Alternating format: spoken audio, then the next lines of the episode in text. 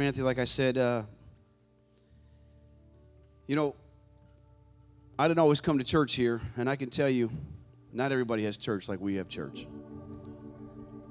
Amen. It's not a slight against them, it's just a compliment to what's going on in here. Amen. This is an awesome church. And I believe the reason, or one of the reasons, is the, is the leadership of Pastor Anthony and Sister Michelle. They feed us the Word of God, they teach us, they, they model what it means to be a Christian, a godly man, a godly woman. Amen. Amen. It's I don't just honor them in the month of October, but I give them honor 365 days a year.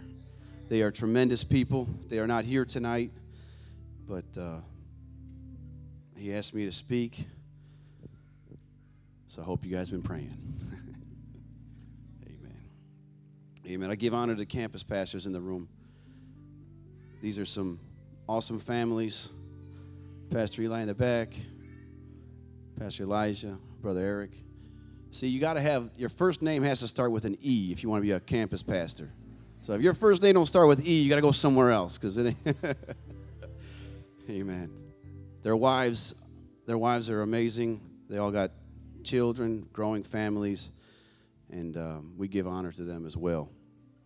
Amen. I'm going to read a verse, and then I'm going to kind of get into a story. But I'm just going to read Colossians 4:17. I'm actually going to take the title for tonight's message uh, straight from this verse, and uh, it says, "And say to Archippus, take heed to the ministry which you have received in the Lord, that you fulfill it." Amen. So tonight, that's the title is "Take heed to the ministry. Take heed to thy ministry." Amen. Amen. Amen. And, and, and I don't want you to get confused. You know, sometimes we say ministry, and you might think pulpit ministry or pastoral ministry. But ministry is just the work of the Lord. Amen. It, it doesn't matter what level of ministry you feel that you're at, you're part of ministry. Amen. If you're reaching out to the body, if you're helping out the body in any kind of way, you are performing a type of ministry. Amen. So each and every one of us have a purpose. Each and every one of us has a ministry to do unto the Lord. But before I get too far ahead, I got to set the scene, I guess. Uh, we're going to look at Abraham. We're going to begin with Abraham, and Abraham received a promise from God. That promise was a land flowing with milk and honey, but the, Abraham wasn't the one that was actually going to see the, pro, the promise, uh, but it was going to be through his seed. And we see that he has a grandson named Jacob. Jacob has a bunch of, bunch of kids, and uh, Jacob's name, he wrestles with God, he becomes Israel, and so we have the 12 tribes of Israel that come from the sons of Jacob. And one of the sons was Joseph, and um, Joseph was uh, sent ahead. We, you know, the trials and tribulations of Joseph are well documented. I'm not going to teach on that tonight, but so Joseph goes ahead to this place called Egypt. And it's at Egypt that Joseph actually preserves a space for the lineage of God, the family of God. And they move from what used to be their place of residence, and now they move to outside of Egypt, and, and they begin to dwell there. And Joseph dies, and then Pharaoh dies, and everybody forgets about what Joseph did for the Egyptians, and this new Pharaoh starts to get nervous. Amen. This new Pharaoh begins to look at the people of God and saying, they are multiplying. The new Pharaoh begins to look at the people of God and says that there's too many of them. But God continued to bless the people of God. God continued to bless them. And, and, and because of that, Pharaoh became even more fearful. And he feared that if there was a war of some type, that these, these Hebrews would join up with the other armies and fight against the Egyptians. So his, his response was to enslave them. Amen. Amen. And that's and what you have to understand as I'm, as I'm getting into this story here is that anytime we talk about Pharaoh tonight, anytime I talk about Egypt, anytime I talk about these things, I'm talking symbolically of the enemy, symbolically of the world. Amen. We know that Egypt is a type of the world. The bondage that they were in is a type of the sin that we face in our lives. Amen. Before we were able to, ever came to Christ, we were living a life bound by sin. Why? Because we had to. But we know that Christ set us free from those sins. Amen. Christ set us free from our sins. Amen. But the first thing that the, the enemy tried to do to the people of God at this point was to put them in slavery. Amen. So, despite the fact that these people of God at this time are in slavery, God continued to bless. When you read through the story, what, what, what sticks out to you will say that the more the people were afflicted, the more that they grew. The more that the world tried to put on the people of God, the more the people of God grew. The more restrictions the world would try to put on the people of God, the more the people of God grew. Come on. They can tell us we can't worship together, but the people of God is going to continue to grow. They can tell us we can't gather together, but the people of God are going to continue to grow. Come on. They can tell us this, but it doesn't matter because the people of God are going to continue to grow. Why? Because we are a blessed people, blessed by God, who called us out of darkness and into his marvelous light. And because we are not in darkness, we are no longer bound, but we have the ability to see victory. Amen. Amen. Amen. Amen. And and and I, right there, I was talking about the church as a whole, but I really feel like individually, there are some people in this room that are feeling bound despite being called out of darkness. I really feel like there are some people in this room that, whether it's a small chain or a big chain, there are some things holding us back from being who God called us to be. There are things that we have maybe done in our past that are still holding us back. There are things that the, that the world is reminding us of that is keeping us in chains. But that's why I read we have to take heed to our ministry. Amen. Because we have to understand that rejoice not against me, O mine enemies. For if I fail, I shall arise. Come on, somebody needs to get that in their spirit. You shall arise. There is a there is a chain that's being put on you that doesn't belong there is a, a type of bondage that's being uh, put on the people of God that does not belong there. And we are walking through this life supposed to be saved, supposed to be free from sin, but we are the people of God and we are in bondage. Amen. I didn't wasn't sure how I was going to go tonight, but I'm getting a quick view. Amen. Amen. But but God's people will always rise up we will always get back up. You can try to put a chain on me, but that chain is going to be broken one way or another. Why? Because the, the Spirit of God has set me free.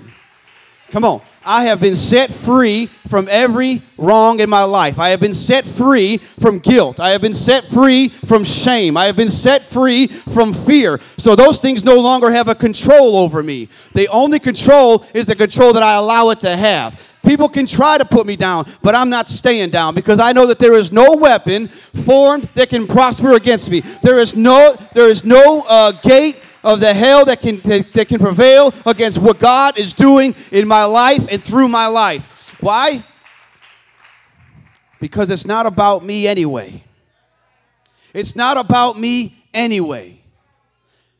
I'm just going to take a, a quick time out to say, you know, sometimes we'll look at people and say, well, they're doing this and they're doing that. How come God's using them and they don't they don't seem to be living for God, but God's using them? It's never about the person.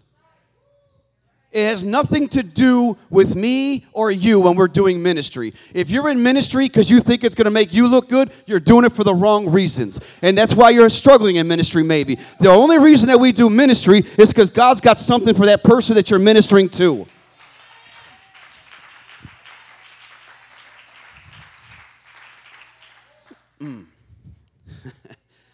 Amen, amen. If you're under attack right now, let just know the more the enemy attacks you, as the Bible said, the more they were afflicted, the more they grew. The more the enemy attacks you, the more you're going to grow. That's why they said that I rejoice in my tribulations. I rejoice to suffer for the name of Jesus Christ. I rejoice that I was uh, that I was sharing the afflictions of Jesus Christ. Why? Because they knew that the more you come against me, the stronger I'm going to get. Because I'm going to stand firm upon the promises of God. I'm not going to be shaken. I'm not going to change just because of a little attack. I'm not going to be down and out, but I'm going to get back up on my feet and I'm going to continue to do what God called me to do. There is nothing greater in life than to be what God called us to be. There's nothing greater in life than to do what God called us to do. Amen. Amen. Amen. The blessings of God were so abundant upon these people that were in quote unquote bondage.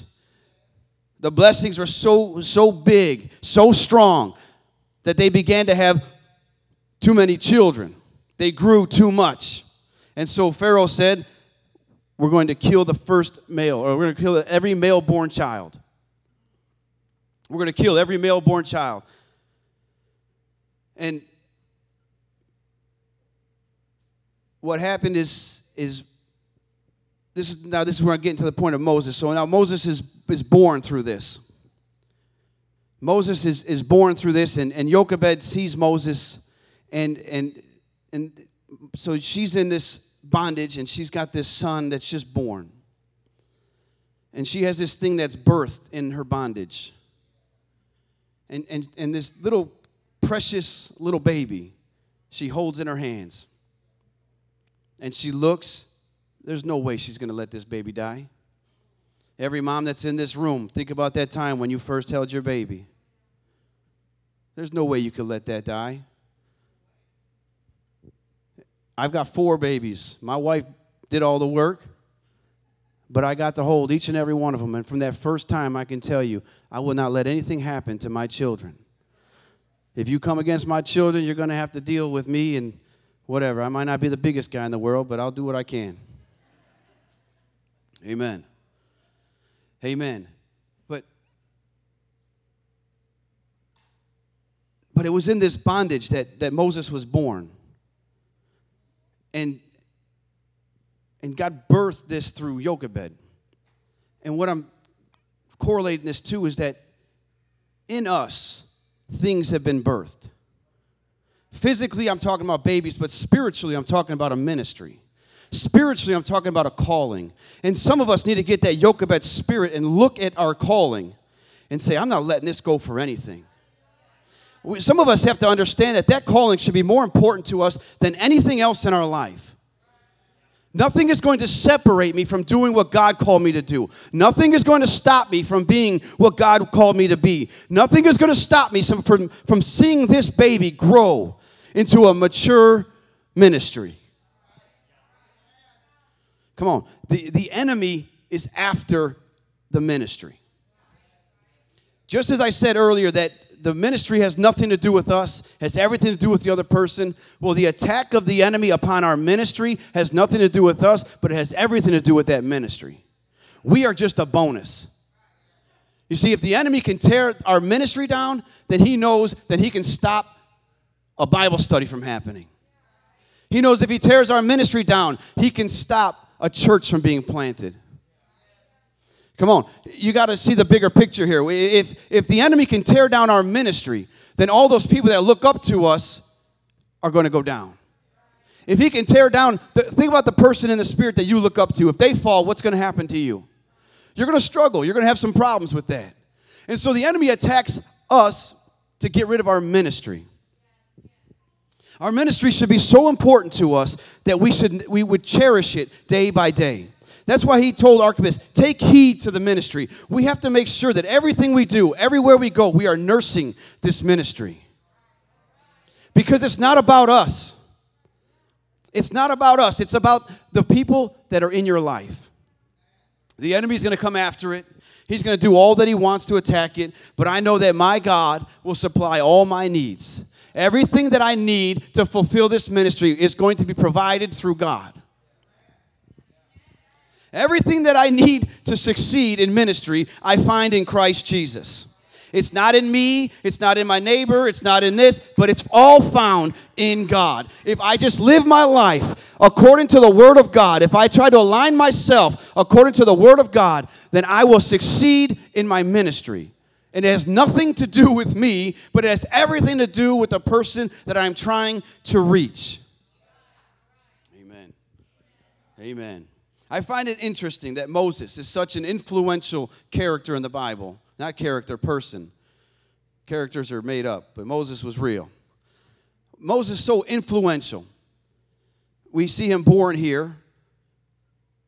And then he, he ends up in Moses, uh, in, I'm sorry, in Pharaoh's home, raised among uh, Pharaoh's daughter as one of her sons. And then we read of him coming out.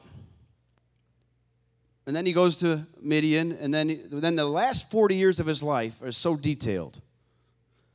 This guy lived to be 120 years old. The first 80 years of his life is summed up in like four verses. But there's a reason for that, and that's what we're going to get into tonight. And, and, and, and Moses, the very first thing that we learn about Moses, other than his birth, is that he was a murderer. Moses was a murderer. Amen. The first time we read it, Exodus 2 11. And it came to pass in those days when Moses was grown that he went out unto his brethren and looked on their burdens, and he spied an Egyptian smiting a Hebrew, one of his brethren. And he looked this way and that way, and when he saw that there was no man, he slew the Egyptian and hid him in the sand. The very first thing we learn about Moses is that he is a, a murderer. Despite growing up with all the privilege of being in Pharaoh's house, everything that that afforded him, the best education, the best training as a warrior, he had access to the best foods, the whatever. There was nothing short of what he could grab. But Moses' first instance is a mistake. He was afforded every advantage in life. But his first instance that we read about is a mistake, is a murder. Now, some people, you can read through the commentary, and some people try to justify it, but vengeance is mine, saith the Lord.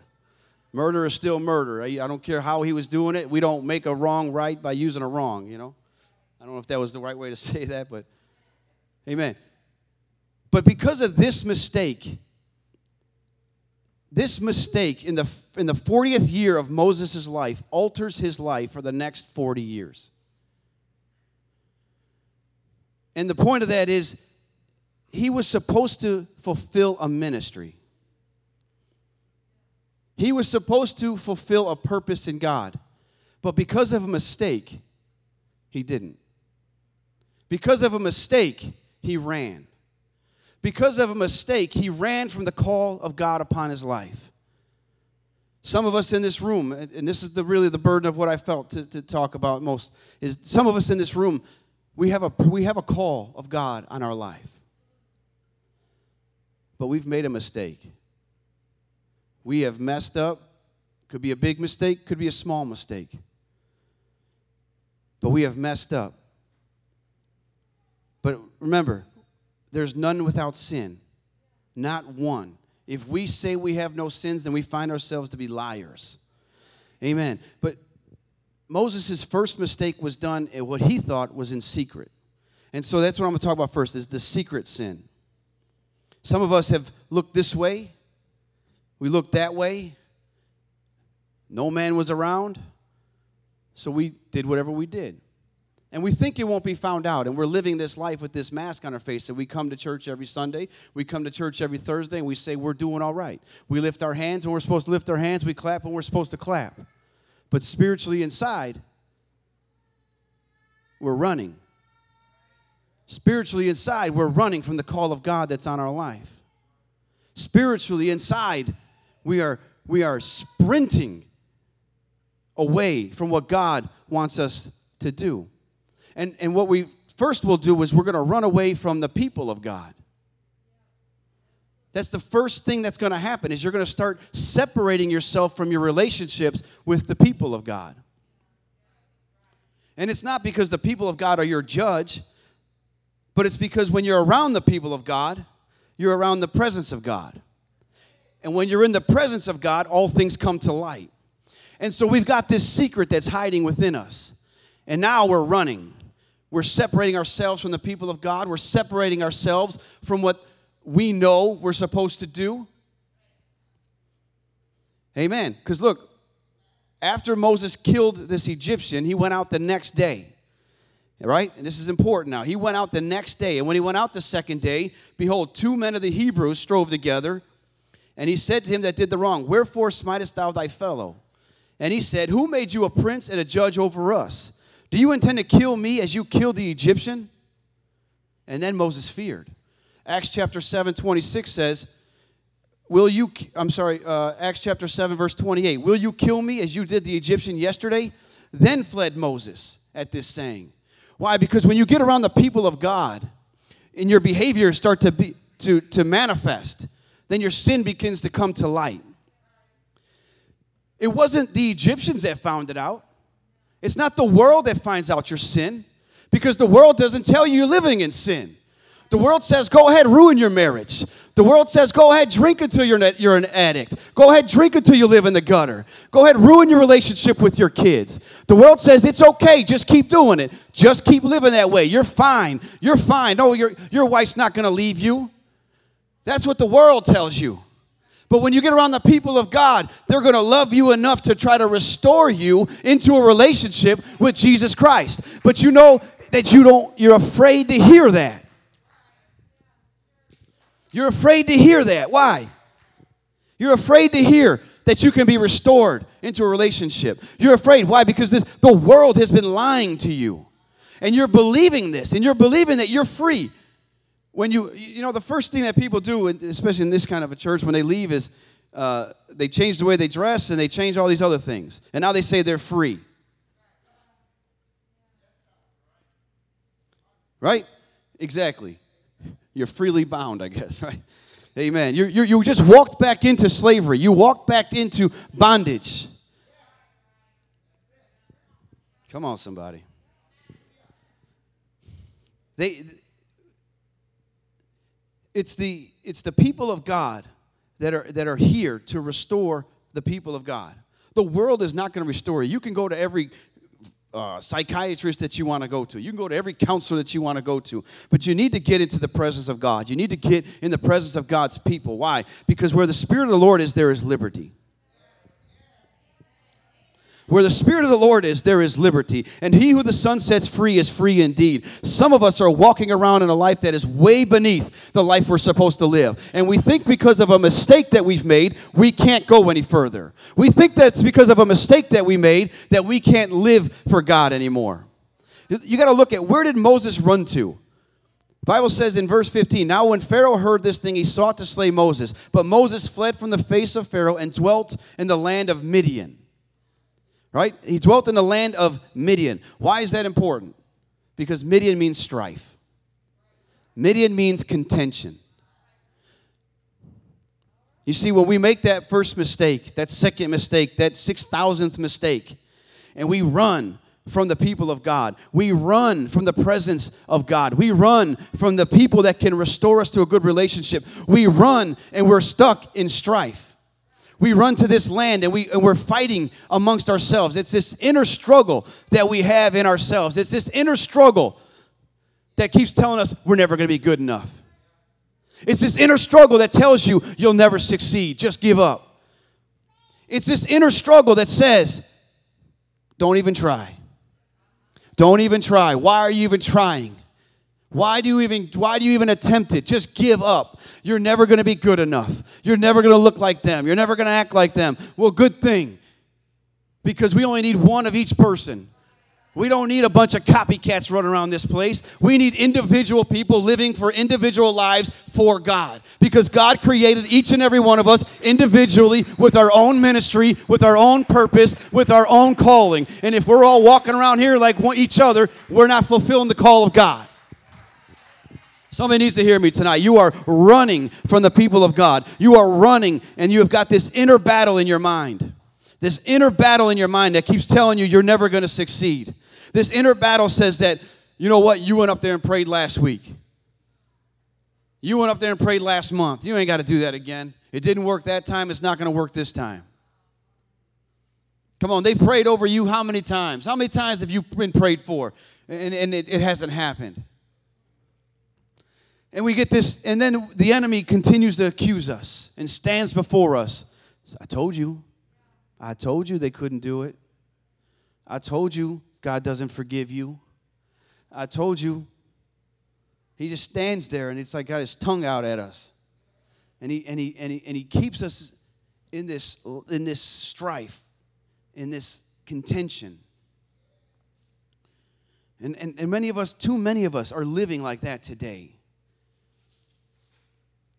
You see, we believe that God is who He says He is. You can, you can make that declaration. I believe that God, I believe that Jesus died for me on the cross. You can make that declaration. But you can't make the declaration that you're forgiven. You can't make the declaration that God can still use you. You see, you have all the faith in God, but none of the faith in what God has done in your life. We're, we're stuck in strife. Inner, it's this inner battle in our mind. And this accuser, this idiot accuser, whispers in our ears. He reminds us of every failure. Do you know how long he stands before me? I failed so many times. I'm like, man, uh, will you shut up? I feel like Joe Biden. Man, will you shut up?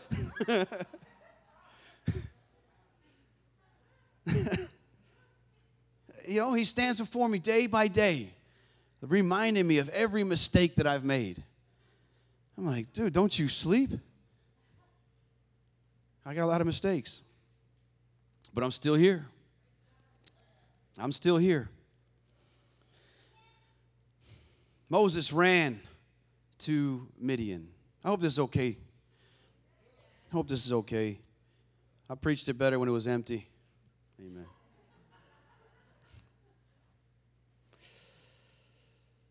We, we, we live strife. And because of this inner strife, we, we are unable to have relationships with others. Because of this inner battle that says, I'm not good enough, that insecurity bubbles up and we start pushing people out of our lives.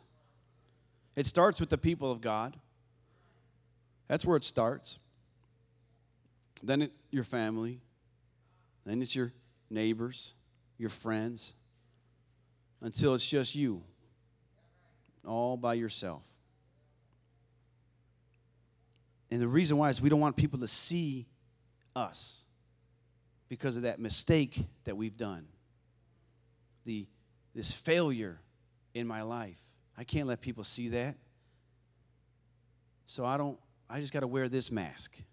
Not your COVID-19 mask, but this mask that says I'm okay.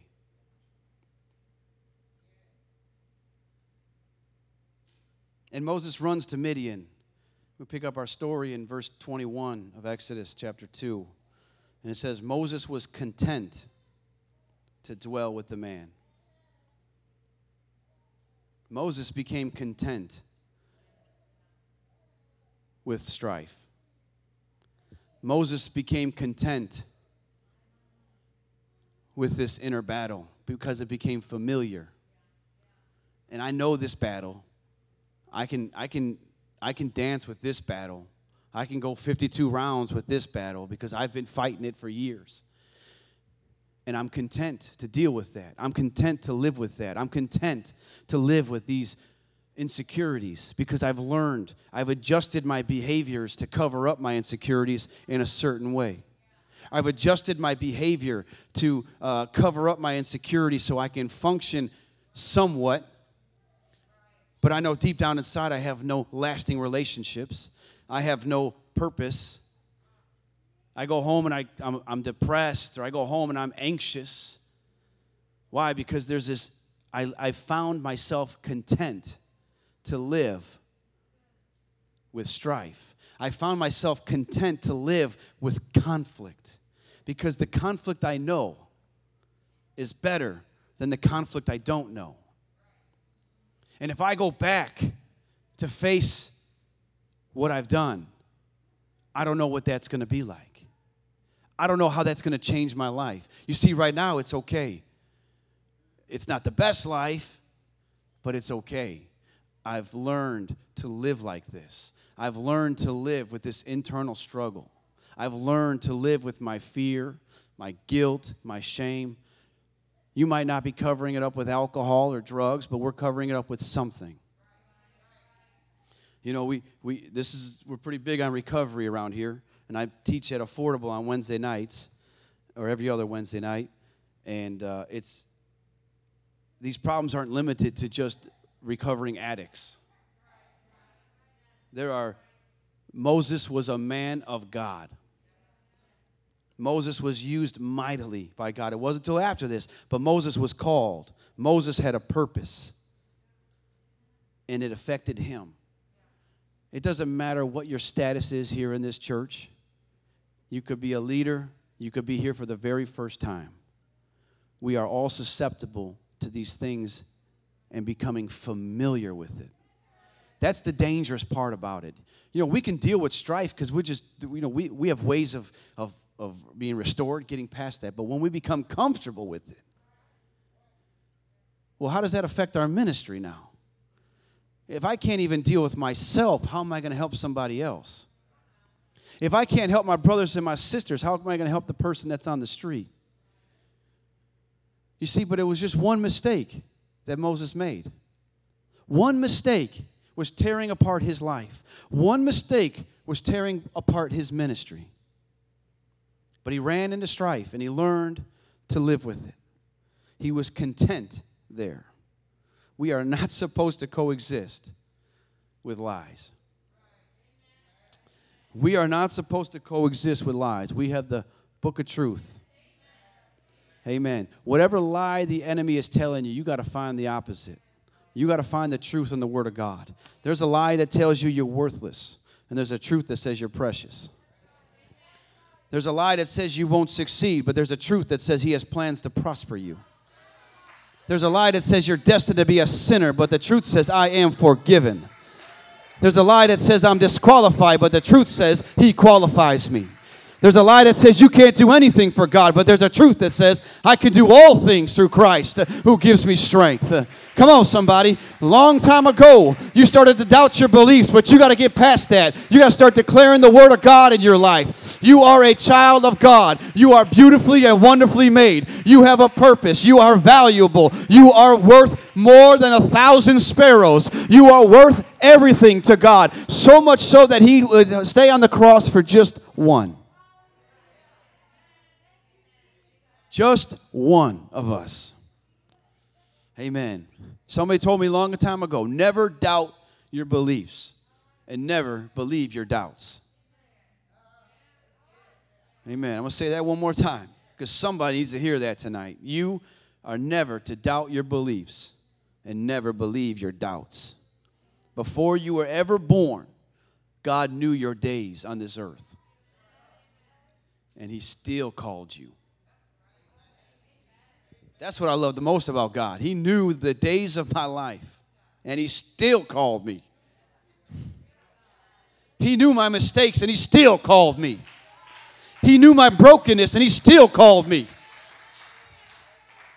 Mm. Some of us got to remember where we would be right now if God didn't call us out of darkness.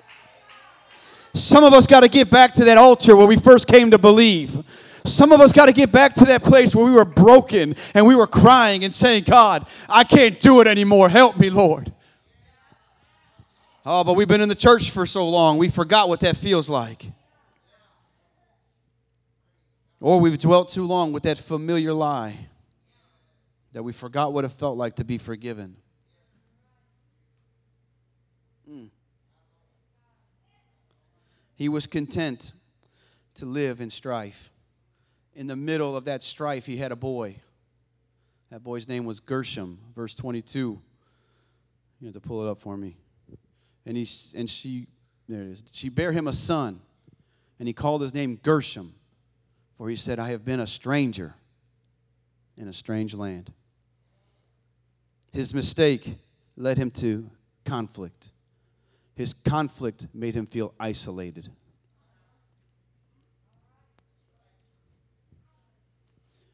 His conflict pushed him to a place of isolation to where he felt like a stranger. I'm all alone. I'm all alone now.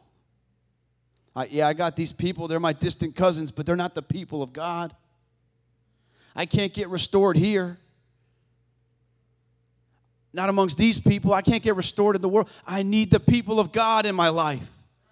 But I'm a stranger. I'm isolated. I'm all alone.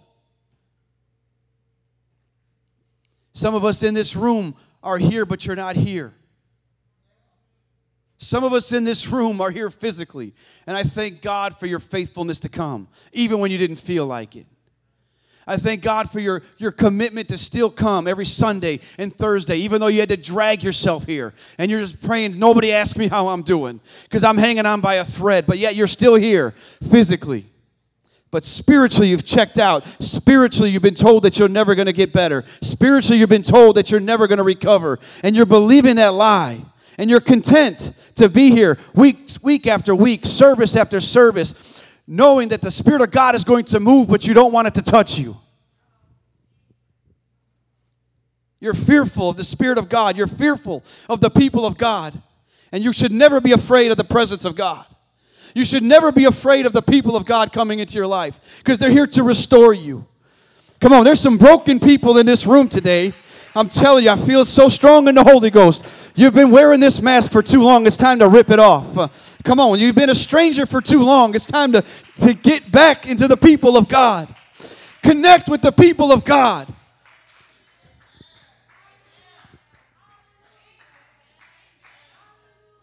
Spiritually, we're empty. Spiritually, we feel, I'll never feel God again. Spiritually, we think we can't see God, we can't hear God. Spiritually, these things are tearing us apart. Moses lived for 40 years as a stranger from the people of God. How long? How long can we remain content with disconnection from the church? How long can we remain content being broken off from the body? How long? You see, the body of Christ, it's not just about everybody working together, but it's about the, in order for my pinky to get what it needs, there's all these things that have to bring the nourishment to it. And so, if you're not connected to the body, then you can't receive the nourishment that you need from the Lord and you're, you're isolated and you feel like, I, I don't know what to do, but I can't get connected with the body again. They're going to see me for who I am. Guess what? We see you for who you are and we love you.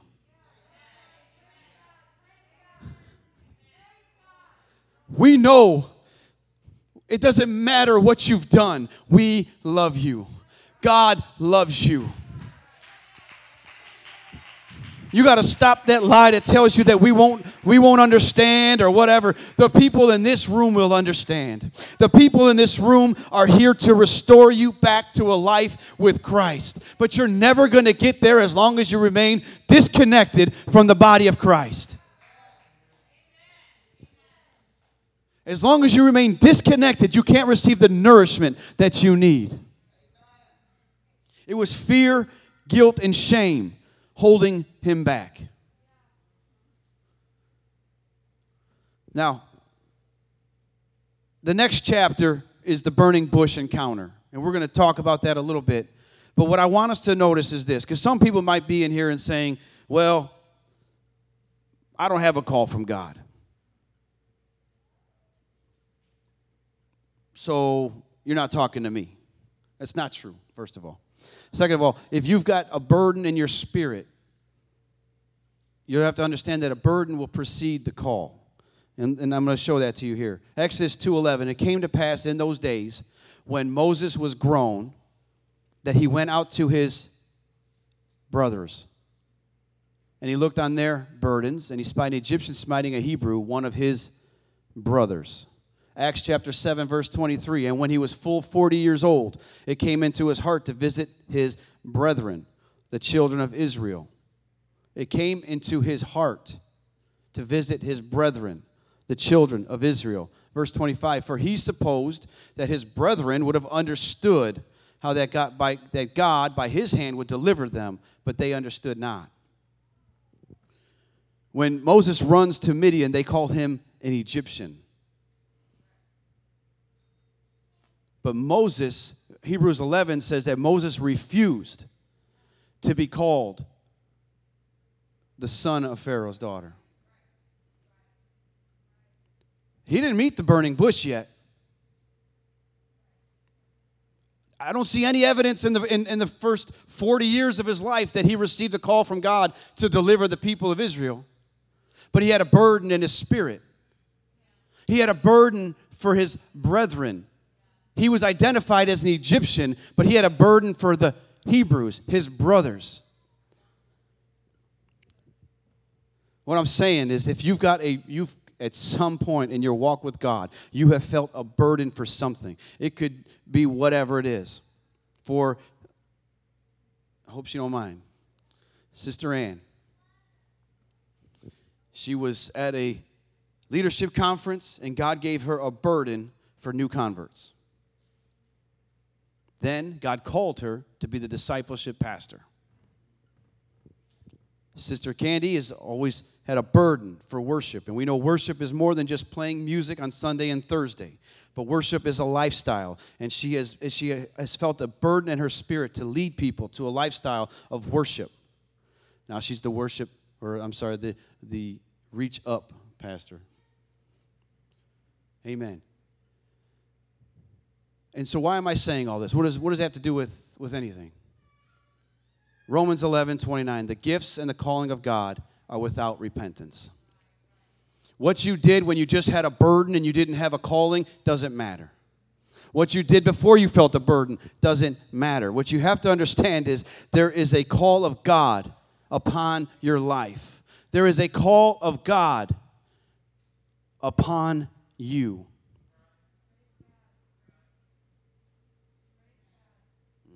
I'm going to let that sink in. Man, Jesus, we need you.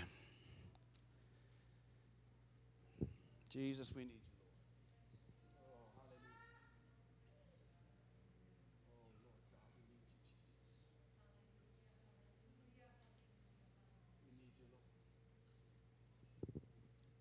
Amen. It's not about me. It's about the people under the sound of my voice tonight. And there's somebody, it could just be one. I feel like it's more than one. There's somebody you need this. You have been fighting, slugging your way through life, just crawling every day. Just, you don't even want to brush your teeth in the morning because you just hate getting up.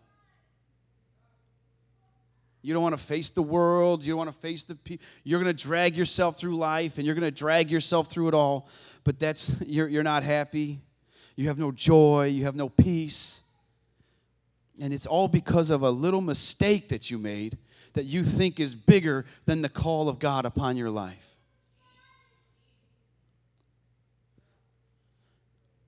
It's all because of a little mistake. Maybe you're in this room and you, you haven't made a mistake yet. God bless you. But you're going to make a mistake.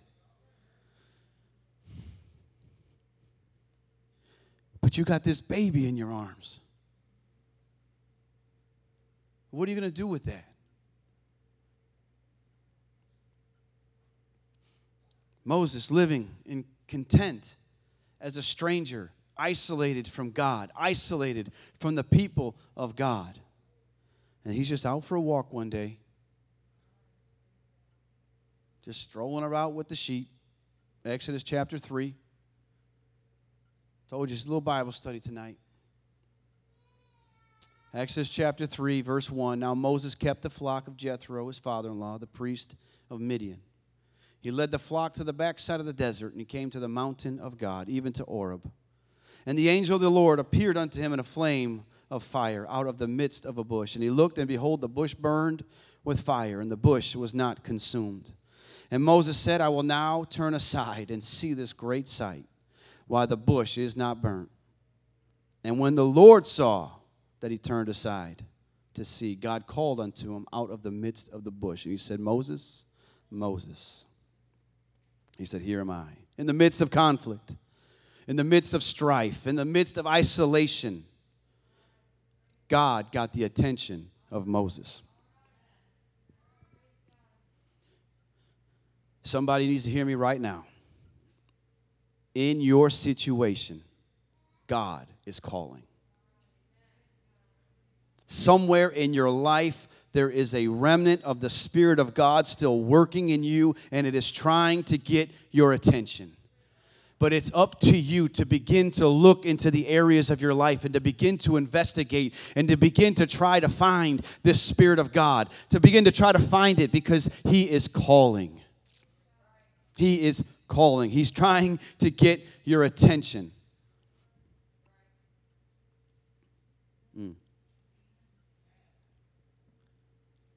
Stop looking at your failures. Stop looking at your mistakes. Stop looking at your guilt. Stop looking at these things. But whatsoever things are pure, whatsoever things are a good report, there's a few others, I can't quote it right now. But we have to think on these things. Amen. Moses struggled with himself. Moses struggled through his 40 years. I could just see him. Just, man, all alone. All everybody does is fight.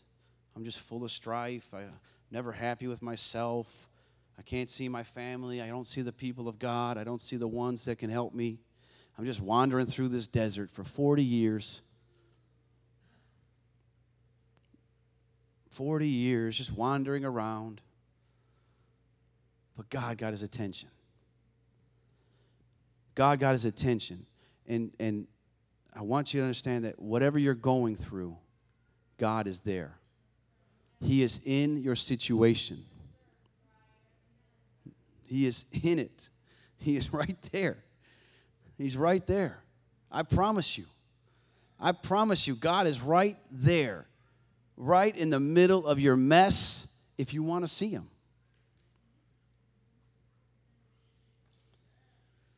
Wow. Amen. So Moses hears from God, and what I read, I don't find anywhere is that God that Moses doubted the ability of God. God talks to him out of this bush. You guys know this encounter. And, and he talks to and, and Moses talks to God. And Moses says, Well, I'm going to go to your people but I need to know your name. He doesn't say anything else about the ability of God. He just says, Yeah, I'll go, but I need to know your name. So he tells him his name. But then Moses starts to, wait a minute. Wait. No, they're not going to believe me. They're not going to listen to my voice. They're going to say, The Lord didn't talk to you. And, and here's the struggle. When Moses killed the Egyptian, the Hebrews, the, the people of God said to him, Who made you a prince and a judge over us? Who made you a prince and a judge over us? So for 40 years now, he's living in the wilderness and he's kicking himself for killing that Egyptian. But then he's also saying, But you know what? I had a burden for them, I was trying to help them. I was just trying to do the right thing. And they and they they cursed me for it. Somebody's been hurt by the church maybe. You thought you were just trying to help the church out. I was just trying to be a participant. I was trying to do my part. But somebody disrespected me. Somebody made me feel like I wasn't good enough. And so now this spirit of offense is in my life. The spirit of offense is, was, was working in Moses' life. the spirit of offense is, is very subtle. It's very subtle. A few weeks ago, I was over here praying in a, in a worship service, and God told me right there, you need to apologize to that person. And I'm like, I didn't do anything to them. For real, this time I didn't do it. I promise, I didn't do anything. And God said, No, you got to go apologize to that person. And I went and I, I apologized. You know what they told me? I didn't know you did anything wrong to me. But see, I hadn't done anything wrong, but I had these thoughts in my mind about them. And the spirit of offense got into my life and it started to tear down this person in my life. And it started to, to whisper things into my mind. I never told my wife about it, never told my kids, I never told any of the leaders about it. I never told anybody about it because they were just thoughts that I was having. Well, I was like, well, okay. But God told me you got to apologize. So I did. And I told that person, listen, I am submitted to you in every way. I apologize. I said, I, I didn't, and I let them know, listen, I didn't backslide because of this. I haven't done anything wrong against you, um, other than in my mind. But I apologize. And, and they, listen, man, I love you. We're all good. And we've moved on. But there was a spirit of offense. You see what it was trying to do. I hadn't even done anything yet. But that's how strong the spirit of offense is because because God said, You got to take care of this now. You got to get this out of your life now because if you allow the spirit of offense to continue to reign in your body, you will be isolated. You're going to start seeing everything that your brother did wrong to you. You're going to start seeing everything that your sister did wrong to you. And you're going to start to allow those thoughts to control you to the point where you no longer walk in the ministry that God called you to walk in. Moses struggled. I'm, I'm getting to the end, guys. Moses struggled within himself. Isolation and strife weighed him down. He doubted that God could use him. But, what really blew me away was the, the words of Stephen talking about Moses. Acts chapter 7, verse 22. And Moses was learned in all the wisdom of the Egyptians and was mighty in words and in deeds. Moses is standing before God, full of this inner doubting, full of this strife, and saying, You can't use me. But Stephen is saying, Moses was learned in all the wisdom of the Egyptians and was mighty in words and in deeds. You know what that tells me? That the world trained Moses. the, the, the enemy trained Moses to lead the people out of bondage. The Egyptians trained Moses to do everything that he needed to do to lead the people of Israel out of bondage and into freedom. The mistake that you made was the breeding ground for the ministry that God was going to place upon your life. Somebody's not hearing me right now. The only reason, I'm not saying that's the only reason you went through the mistake, but because you went through that mistake, you now have been trained to lead somebody out of that mistake. You have now been trained to push somebody into a greater future. You now have the ability to lead somebody, take them by the hand and say, No, no, I've been there before. Come on, brother. We're going right over here and we're walking in victory. Because of the mistake that you made, you have received the fullness of the training that you need. You have all the wisdom that you need. You have all all the works that you need. Oh, hallelujah. And, and when you compare that, when you pair that with the Spirit of God, when you pair that with the Spirit of God, what can touch your ministry? What can stop what God wants to do in your life? Come on, stand with me. Moses was trained to do exactly what he did by Pharaoh. It's the enemy's camp that's leading people out. They don't know it. But see, God says that I can turn all things for good. I can work all things together for the good for those who love God, who are called according to his purpose. Come on, you got a call on your life? You got a purpose on your life that whatever you went through, God can use it for the good. Not for your good, for the good of the ministry, for the good of the person that you need to lead, for the good of the person that you're trying to reach. Oh, hallelujah. Hallelujah. Yeah, I got it. You messed up. I got it. You made some mistakes. But your, what your mess up has qualified you. Your mess up has made you the prime suspect for ministry. Uh, hallelujah. The, the, the, mistake that you made has made you in America's number one most wanted for the position of ministry. God's number one most wanted for ministry. Why? Because you're broken. God doesn't want a, a prideful whatever in front of him. He wants somebody that's humble and broken. Why? Because when you're broken, you understand it's not about you. It was never about you. Your mistake wasn't about you, and your ministry isn't about you. Everything that, that's happening in your life is for somebody else. is for somebody else. Oh, I pray that I made some sense tonight. I pray that I made some sense tonight. I'm going to open up these altars and I'm, I'm going to tell you if you just if you just been isolated, you need to come and pray. Nobody's going to judge you. We're here to restore you. We're here to love you. But if you feel isolated, you need to come up and pray. If you're full of inner doubt, you need to come up and pray. If you're full of guilt, get up here and pray. If you're full of shame, get up here and pray. There is now no condemnation for those that are in Christ Jesus. If you are feeling condemned under the sound of my voice, you need to get up here and pray.